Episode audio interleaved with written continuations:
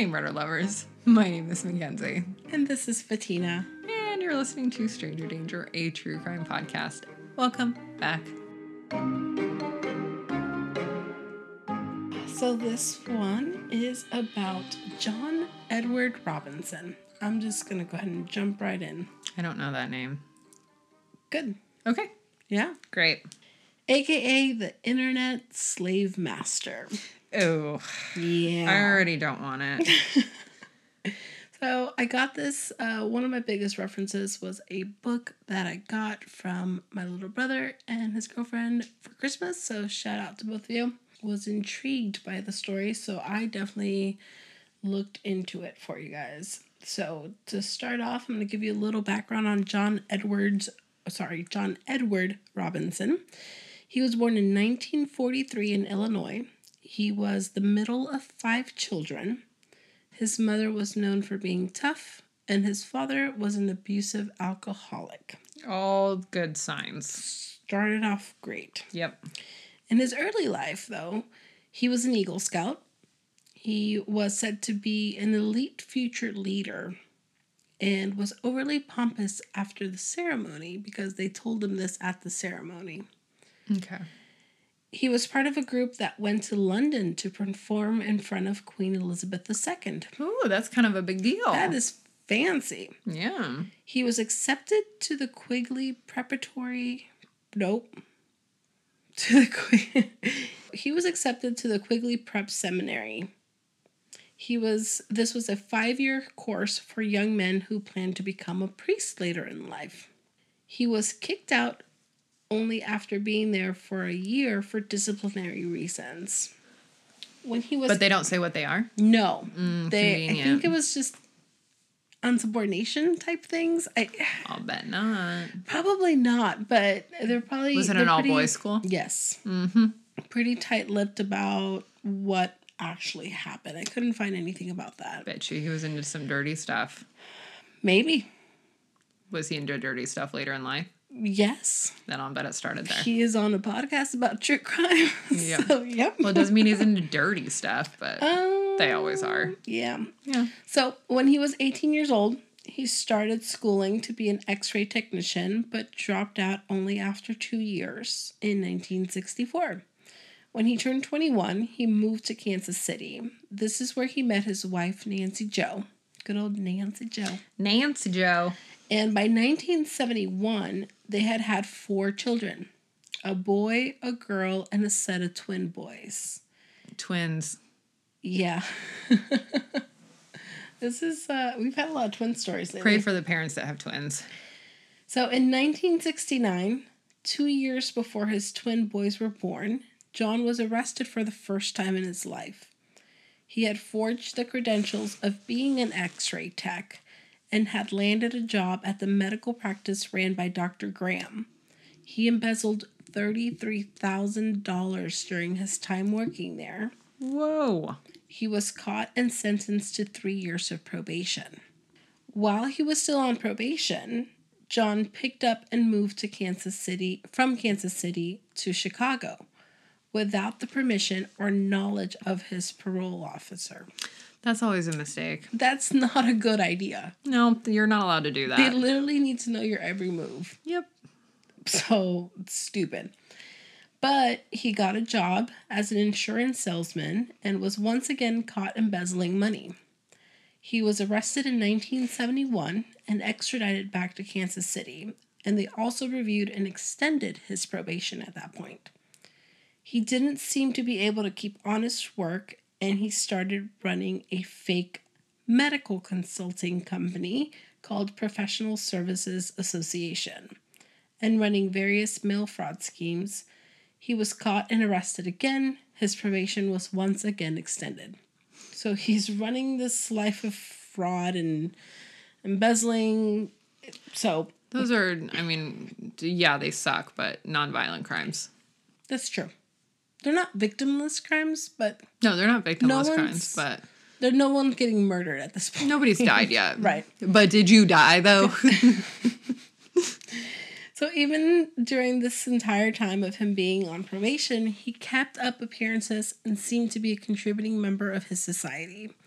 He was a scoutmaster for a local Boy Scouts group.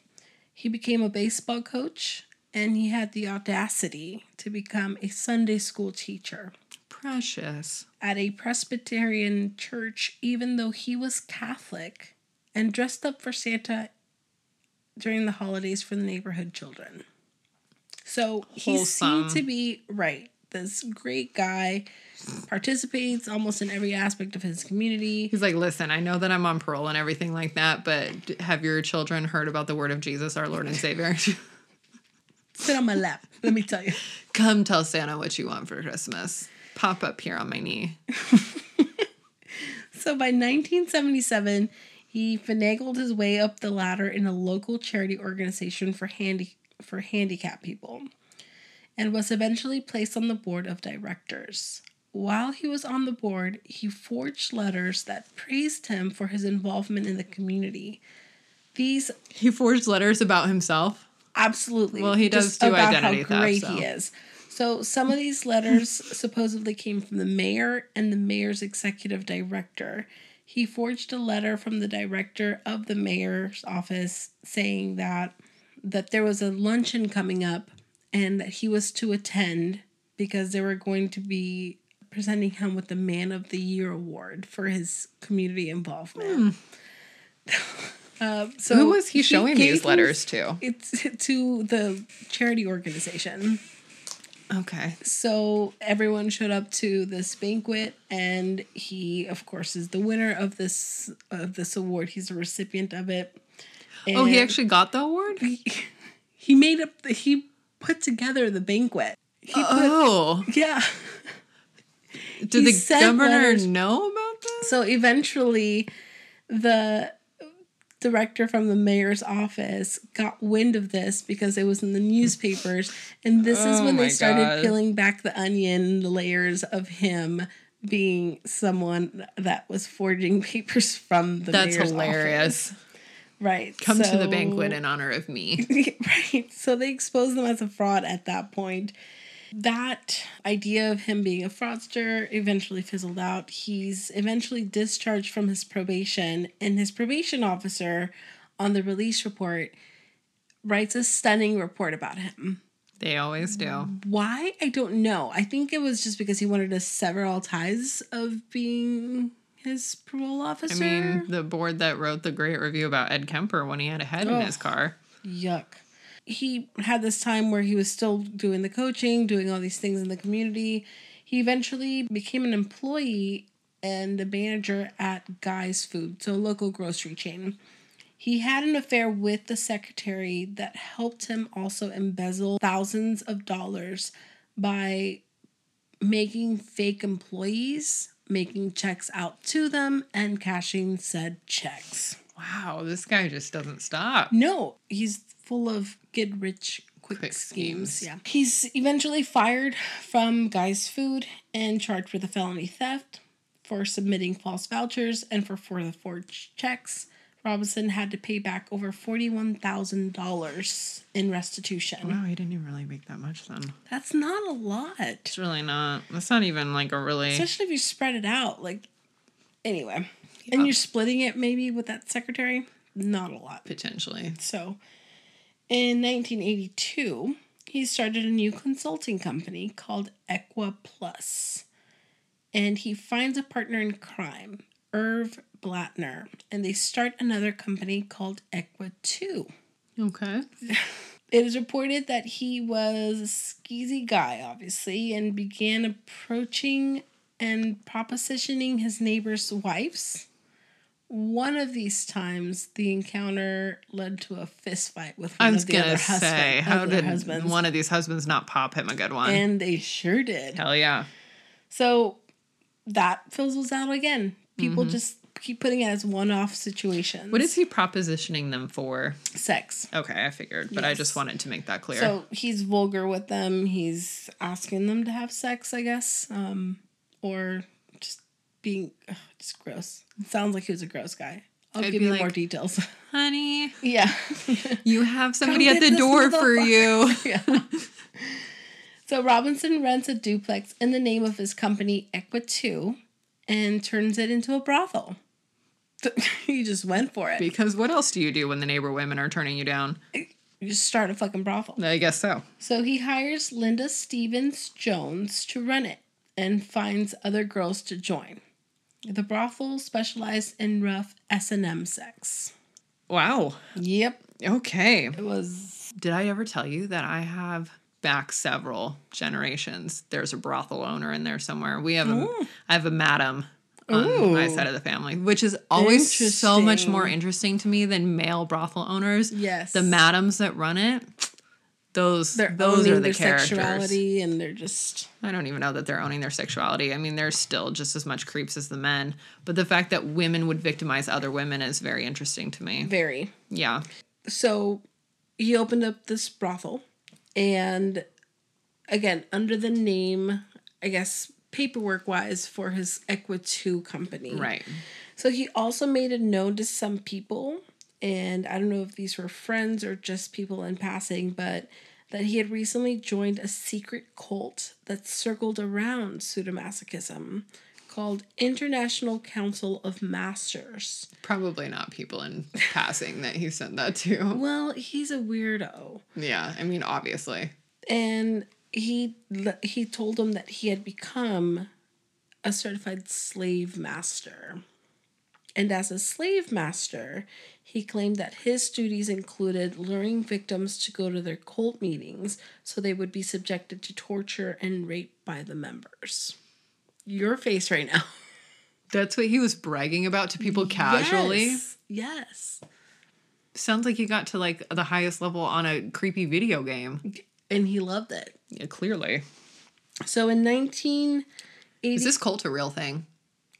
You know what i didn't even google it because my brain was not going there Because if he's such a fraud and he makes things up, I would be very interested to know if this was actually a real thing. So it might not be it might not be real. So in September of 1984, Paula Godfrey, a 19-year-old, answered an advertisement for a secretary position for Equa 2. She took the job and she was led to believe that the job would entail a lot of traveling, something that she was excited to do as a 19-year-old. Yeah, I'll bet. John Robinson picked her up at the house, uh, picked her up at her house to take her to the airport so she would begin her travels. She was never seen again. I was gonna say that's a that's a bad sign. Awful. Don't don't let your boss come pick you up at your house. A couple of weeks later, her parents received a letter telling them that she was off traveling the world and wanted to have minimized contact with them because she was off finding herself. Let me guess. This was not in the character of their daughter. Her mother, of course, knew that something was wrong and filed a missing persons report. Good job, mom. Mine went too.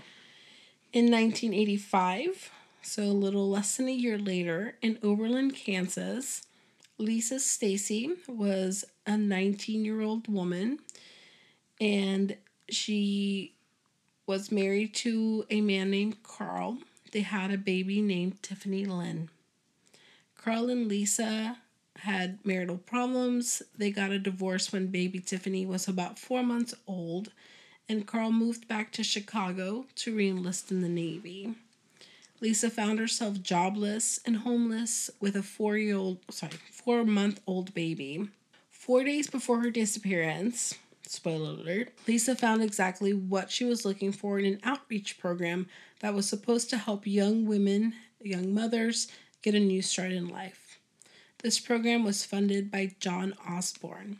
John Osborne picked up Lisa and baby Tiffany from her mother in law's house and put them up in a hotel for the night under the ruse of this being the interim place while finding permanent housing for her and the baby. That same night that she was picked up and taken to the hotel, Lisa called her mother in law, Betty, in a panic. Lisa was telling Betty that, quote, they were telling her that she was not a fit mother and that Betty was trying to take the baby away from her. Lisa also told Betty that they had made her sign four blank sheets of paper And Lisa is Oh. a confused young woman at this point. She's panicked. She's being told that her mother in law is trying to take her baby. Right. The mother in law is telling her, don't sign anything else, don't sign anything over. I'm, of course, not trying to do this. You know, we mm-hmm. sent you off tonight thinking that you were finding shelter, that you were finding a better life. So don't sign anything else. Right. Lisa's last words on the phone were, Here they come. And the phone hung up. Oh no. That would just make you ill, I would think. Panicked. Yeah. So Betty and her husband call the hotel looking to speak with Lisa. They were told that they had already checked out and that the bill was paid for by a credit card to a business that was known as Equitu. They were surprised to learn that the name signed on the receipt was not that of a John Osborne, but John Robinson. Hmm.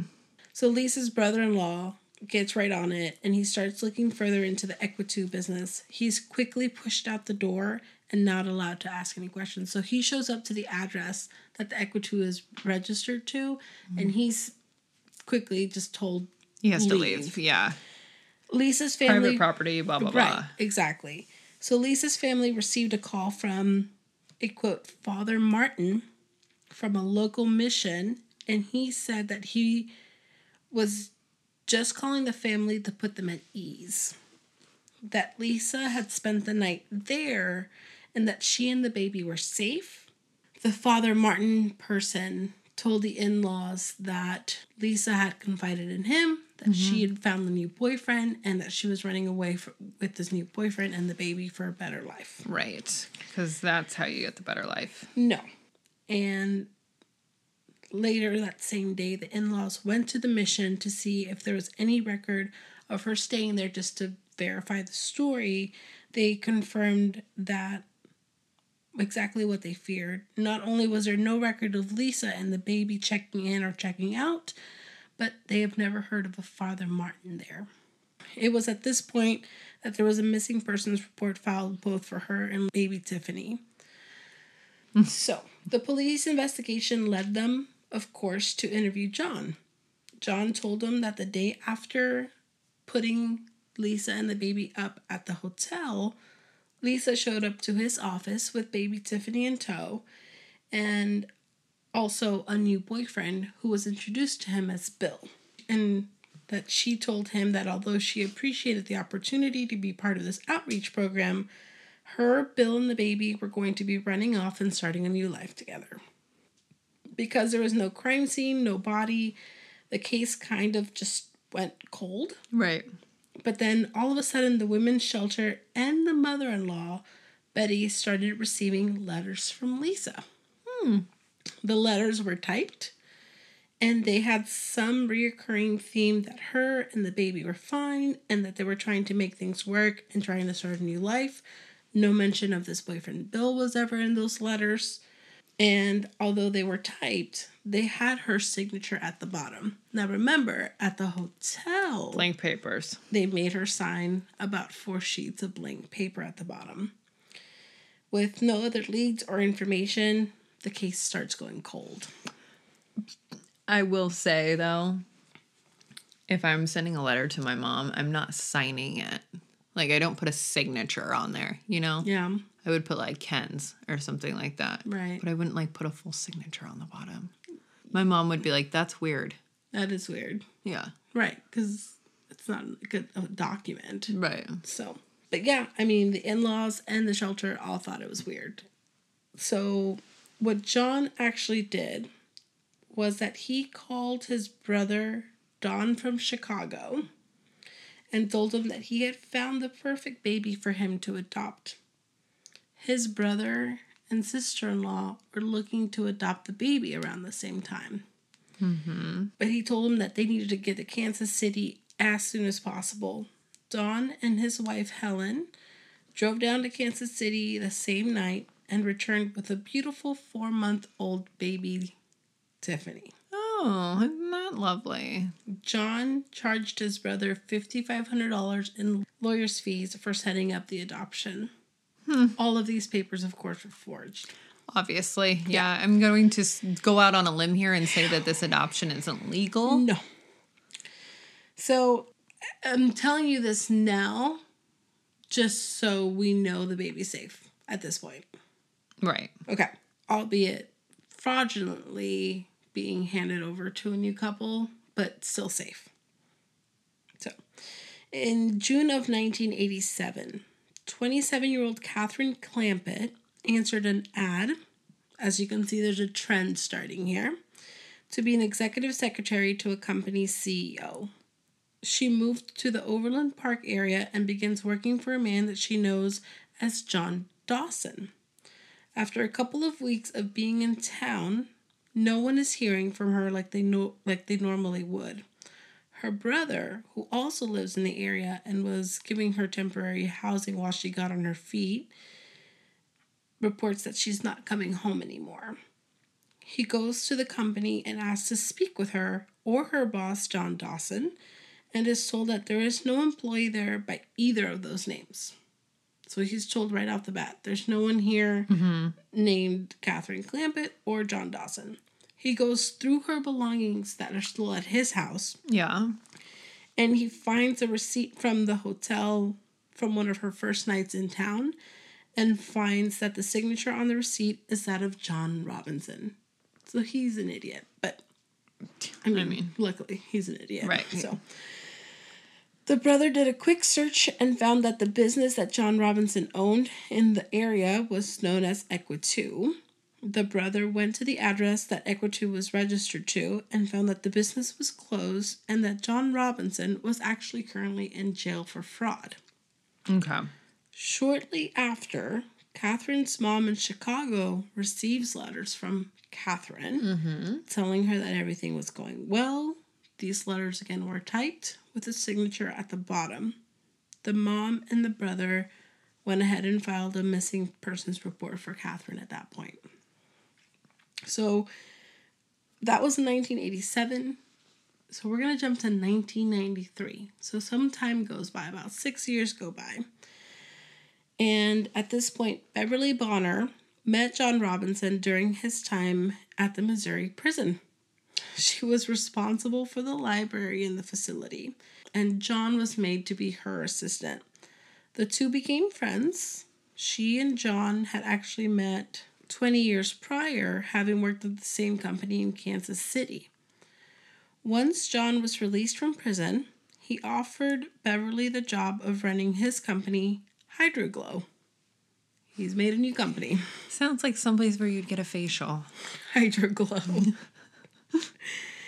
and Beverly agreed. John set up a home in Florida. Beverly divorced her husband, Dr. William Bonner, after he found out that she was having an affair with John during his prison sentence. Mm-hmm. And she moved to Florida to be with John, who he was still married. So he still hasn't divorced Nancy Jo. Right. Beverly's family never saw her again.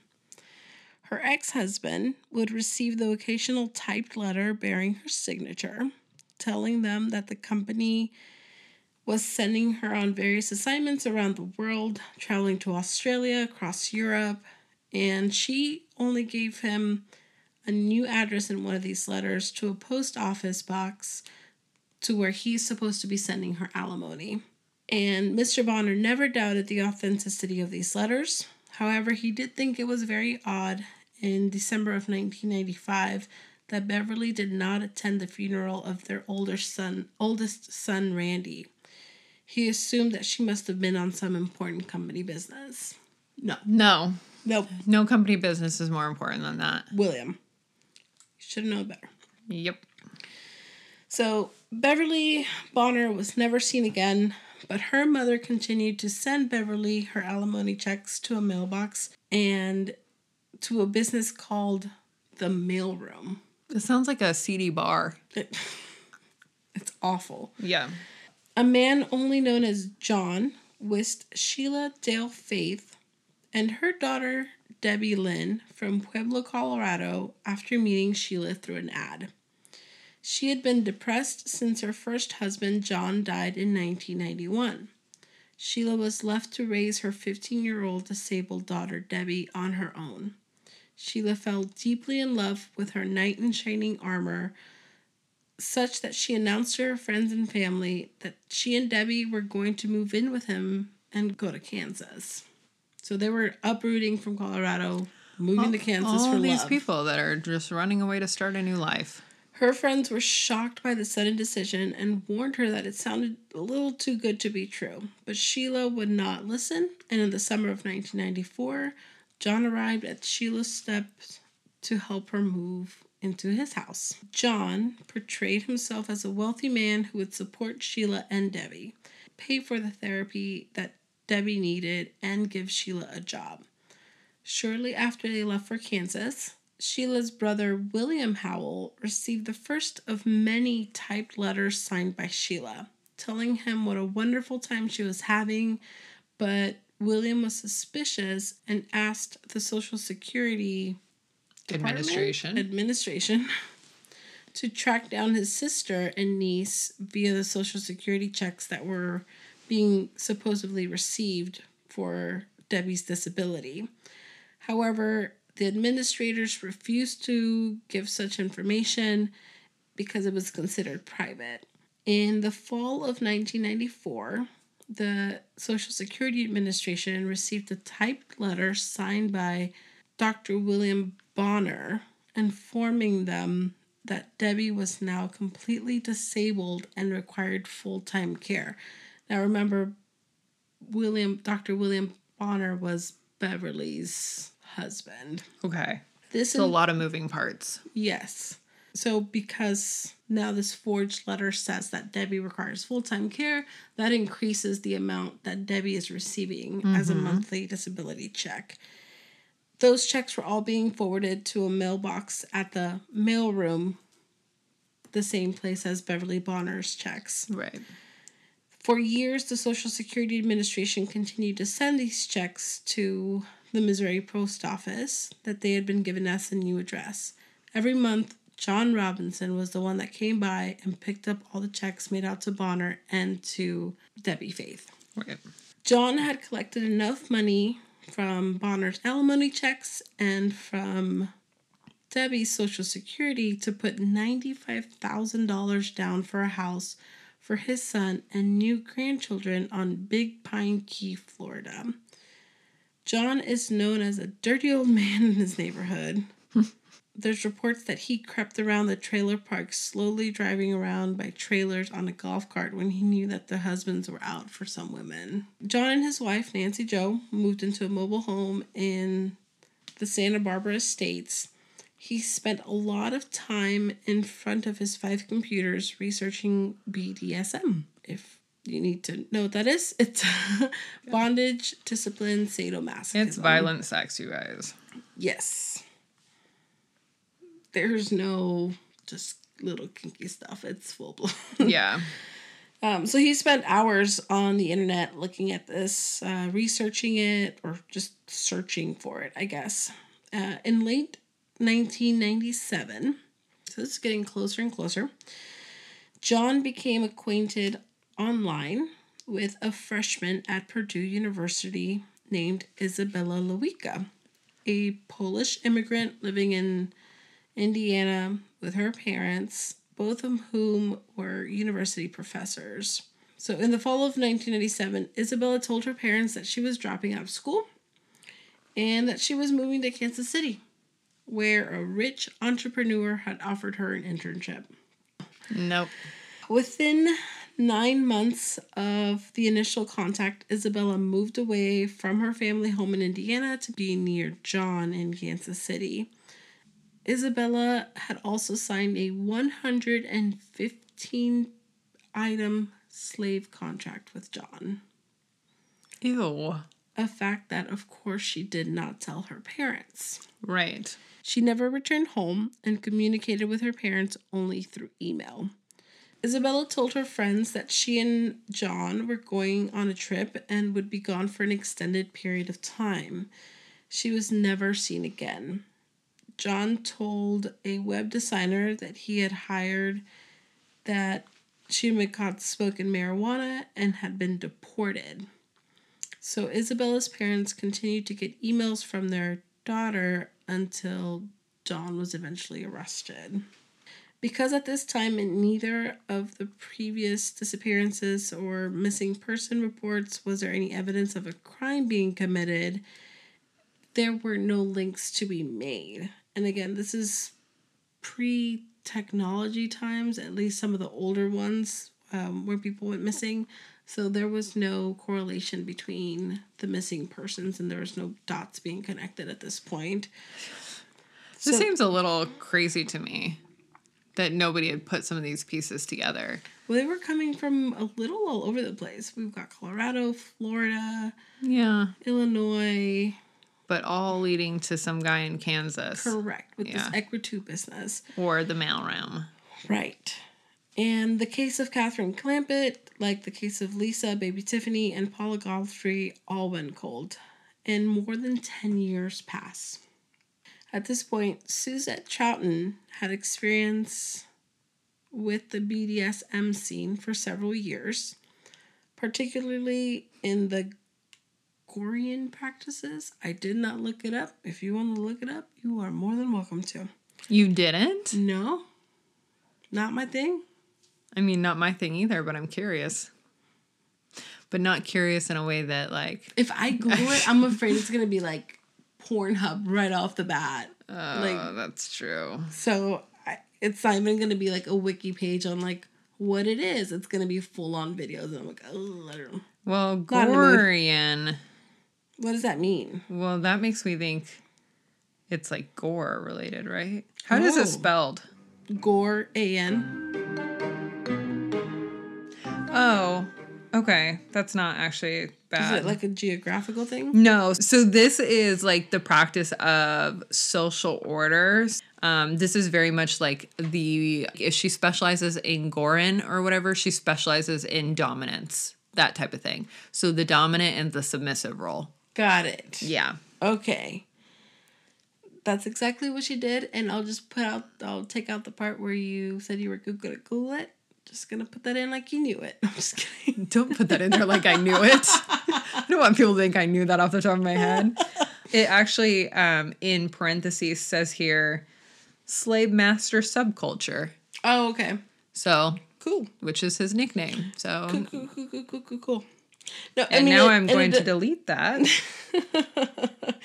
so it says exactly that. That it's um. It says you know particularly in Gorean practices, becoming the slave to several masters. Oh, to several masters, and using the internet to find willing partners. Creepy. So this is I mean, do whatever you This do is one of under consent, but Right. So in 1989, Suzette met a man on the internet in a chat room who went by the name of JR, who described himself as a wealthy businessman from Kansas City.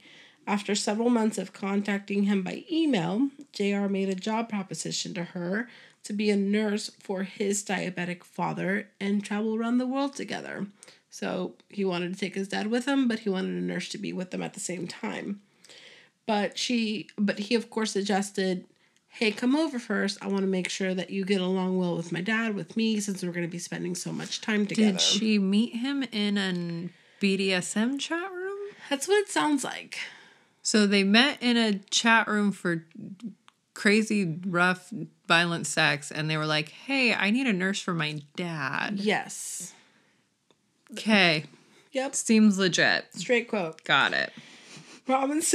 Direct quote. So John promised her sixty thousand dollars a year if she would take care of his wheelchair bound father. And in addition of the sixty thousand dollars a year, John promised that Suzette and his father would be traveling around the world together. So that was the huge perk of the job. Right. You know, uh, you just traveling nurse. So Suzette told her family that she was going to be moving to Kansas and that she was going to be taking care of a businessman's ailing father while he was traveling. There was huge allure to the job. Yep. And she moved to Kansas City right after to work for JR. Before she was to depart from Michigan, she left John's name and phone number with her mother, Carolyn, with whom she was very close. Prior to her leaving, it sounded like they had a very close relationship. They talked on the phone almost daily. So it was very common for them to talk hours on the phone. Uh, most people do that with their moms. So for the next two weeks, Suzette rented an apartment on John's credit card. He would visit regularly, explaining that he had some business deals to conclude before she could be- she could begin her new job as the nurse. The pair had regular sex and taking photographs of the moments when they were having sex. Okay. Here's this weird part. She would email those pictures to her friend Crystal. what? Okay. I don't. I don't. I'm. This story is very confusing to There's me. There's a lot going on. I'm like, are they in on? Like, I don't know. So it's well, I'll get to that. But so the emails between the two friends, uh, Suzette and Crystal, would continue long after March first, when Suzette disappeared and no one else had contact with her. The emails suddenly changed after that. Um, she Suzette no longer talked about past friendships or events in her life. All correspondents would talk about how good her life was and how happy her boss and new master made her. To her, fr- at least to the crystal friend. I hope I have no friends that ever do that to me. All the emails were signed Suze, which is a nickname that no one ever called her. So he fucked up there. So Crystal was, uh, continued receiving the emails from her friend Suze. She explained that because her master was treating her so well, she wanted Crystal to experience a, a relationship similar to hers. Crystal was like, "Nah, girl, I'm good." Crystal was highly suspicious that it was not her friend sending her the emails, and so to expose the author, Crystal decided to play along. A man named JT, who said he was stern but a fair master, soon contacted her. Crystal noticed that the email style was very similar to those sent from Suze and suspected that they were from the same person. After a few weeks of playing along with her master, JT, Crystal began receiving phone calls from him, and then a new contact began emailing her. A second male named Tom began emailing her and offering to be Crystal's master, but again, she was suspicious. Tom gave Crystal a series of phone numbers with which he could be contacted with at any time. Using a police friend, Crystal had the numbers traced. Each of them led back to John Robinson. So go, Crystal. Yeah. Um, if your friend starts sending you sexual photos of her having sex with some guy that she calls her master, that should be your first clue. Something's not right. But if it's consensual, though, if she's alive in the pictures, what are you going to do? Don't send me these. Well, yeah, don't send me them, but you're alive. But the weird thing is, is that she's sending those photos to her friend who isn't even part of this culture. It's like after the fact that she's like, hey, suggestion for you. Maybe you should give it a try. Like that, I thought maybe they were into the same thing and they're clearly not. No, it's it doesn't sound like they are. To all my friends out there, please don't ever send me photos like that. Thank you so much.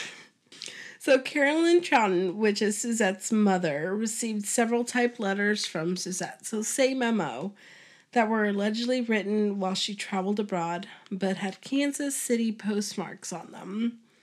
And a funny thing that her mom noticed was that there was almost no mistakes on the letter with using a typewriter, which she said that Suzette wasn't efficient with. Yeah. So, She didn't know how to use one. right. Right.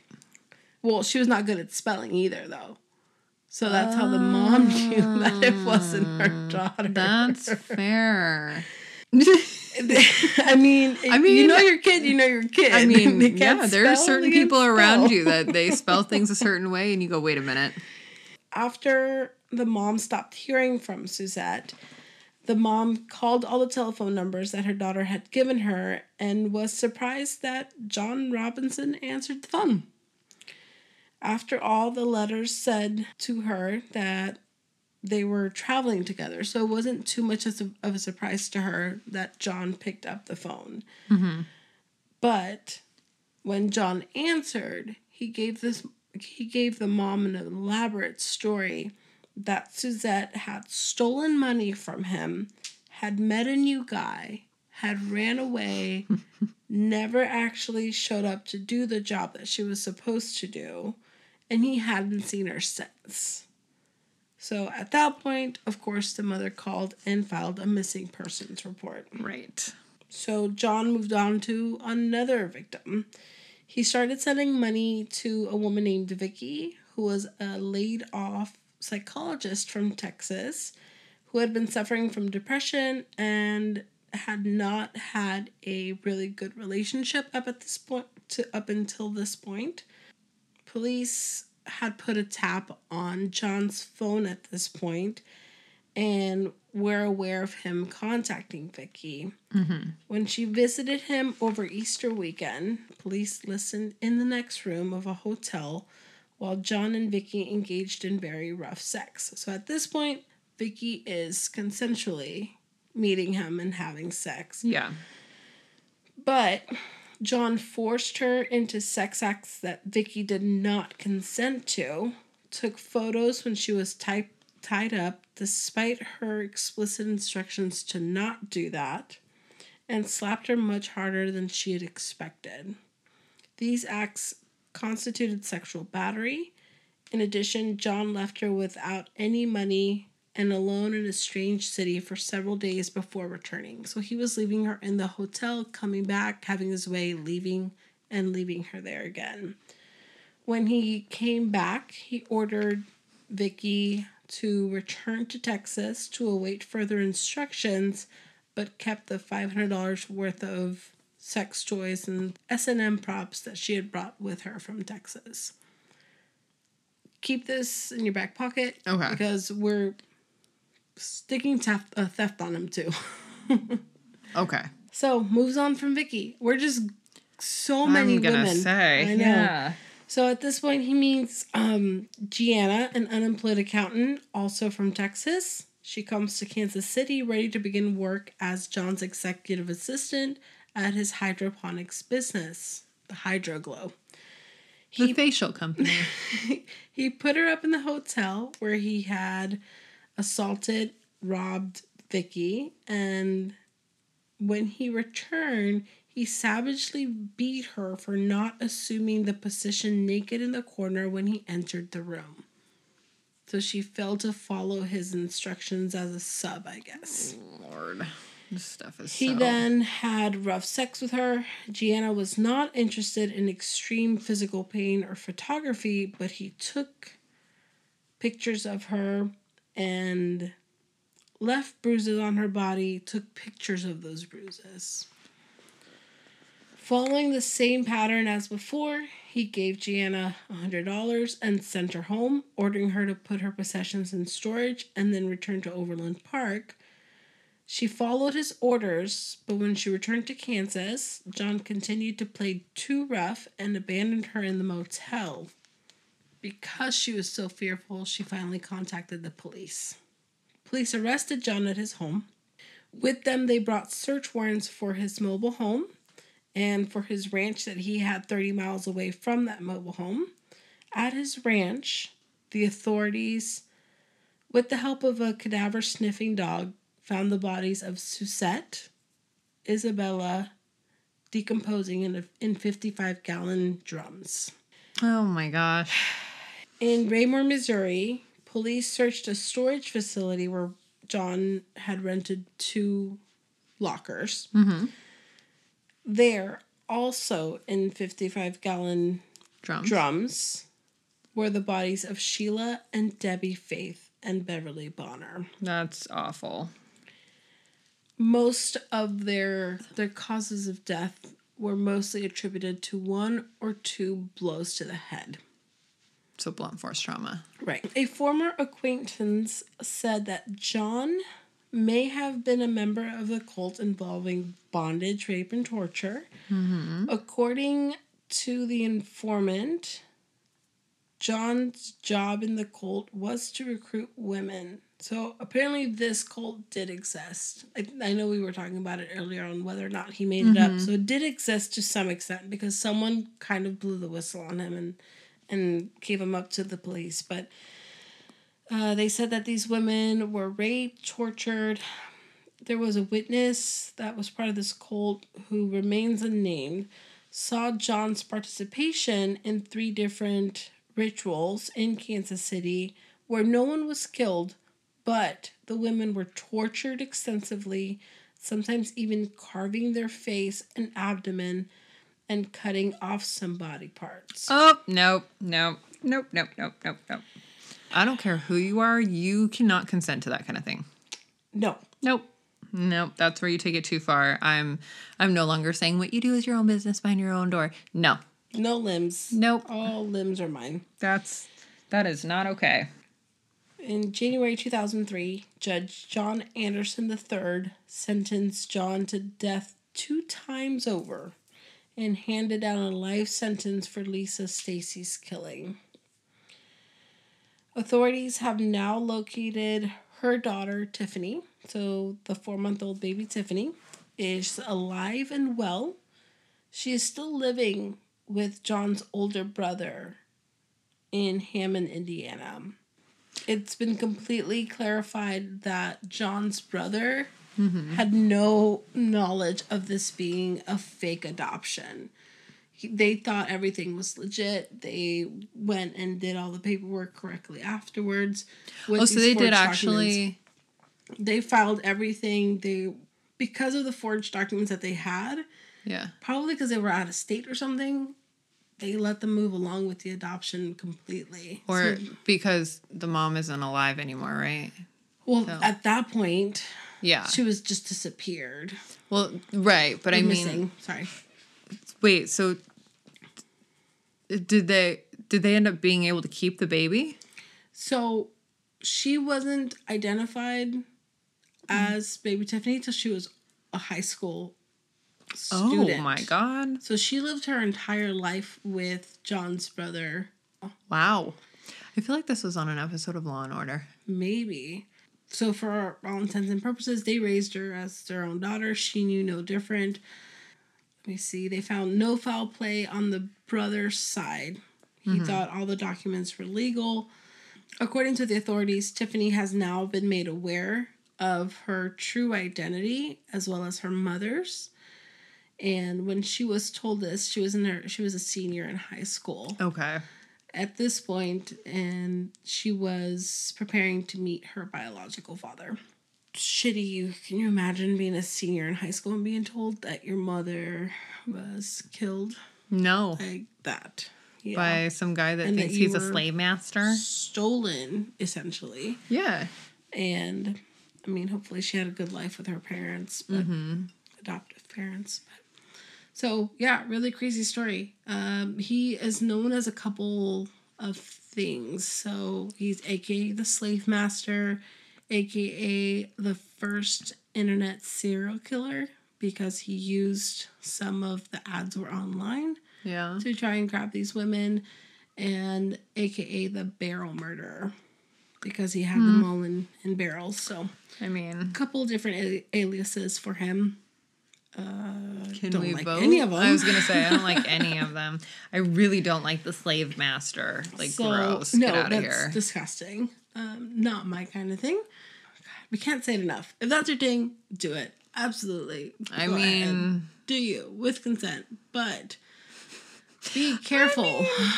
be very, very careful. Obviously, all these women were going.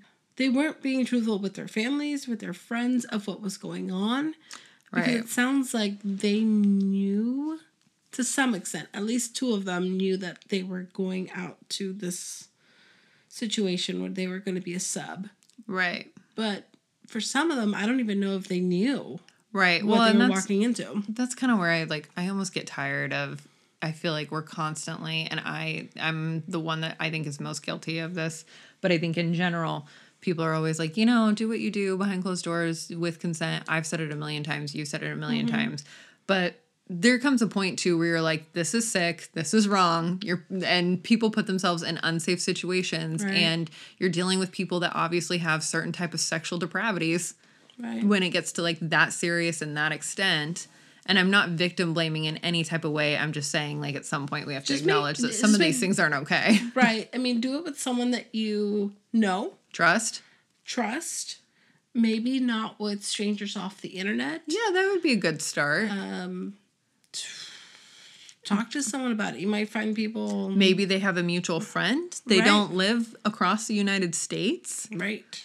All good places to to family start. about meeting them or moving across country for. So Yeah. just um, if you're lying to your family about system. it, there's something wrong. Absolutely use the buddy system. Yeah, Yeah. it's just make good choices. Yeah, be safe, especially with the internet like it is nowadays. Yeah. I'm just saying if you're gonna go meet someone or or do what you're gonna do, just just take just take some damn freaking safety measures. Right. And that's the thing. That's why I'm saying we don't we're not victim blaming, but we are saying like you can take steps to be safer. Absolutely. Yeah. So yeah, that's a crazy story. So all in all, um, he killed a lot of women. Um, really glad he didn't kill baby Tiffany, but still, Yeah. what a life to What a bizarre story Yeah, to go from like check fraud to some BDSM serial killer. right. Yikes. Weird stuff. And and I'm not saying that there wasn't much going on in his childhood that led up to it or that built up to this. Um, But nothing overt. nothing that's reported. Yeah. Oh my goodness! So a little bit of catfishing too, just like uh, last Totally. story. One guy pretending to be a CEO. Should we do a catfish series? apparently, we are. Yeah. I, I don't know how we uh, want to close this. How do we want to close this? Have a safe word. Have a safe word with your friends. Safe word with your lover. Those are different kinds of safe words, just That to be clear. Correct. I have the type of in case of emergency. Do you remember what my safe word is? No, That's helpful. I have a really bad memory. God damn it. I need to make sure Kara, Kara knows what it is. Okay. Yeah. I was going to say, I know Kara knows what it is. Don't send us your safe word, but I actually kind of do. If you have really funny safe words, I want to hear it. oh, if you have a story behind your safe word, Ooh. send it to us. And you can do that by emailing us at a stranger danger podcast at gmail.com. You can follow us on Instagram at a stranger danger podcast. You can follow us on Facebook, Stranger Danger colon a true crime podcast, and you can go directly to the group page, which is Stranger Danger colon murder lovers, That's the one. and Twitter at SD True Crime Pod. Thank you so much. Happy quarantine. Bye. Bye.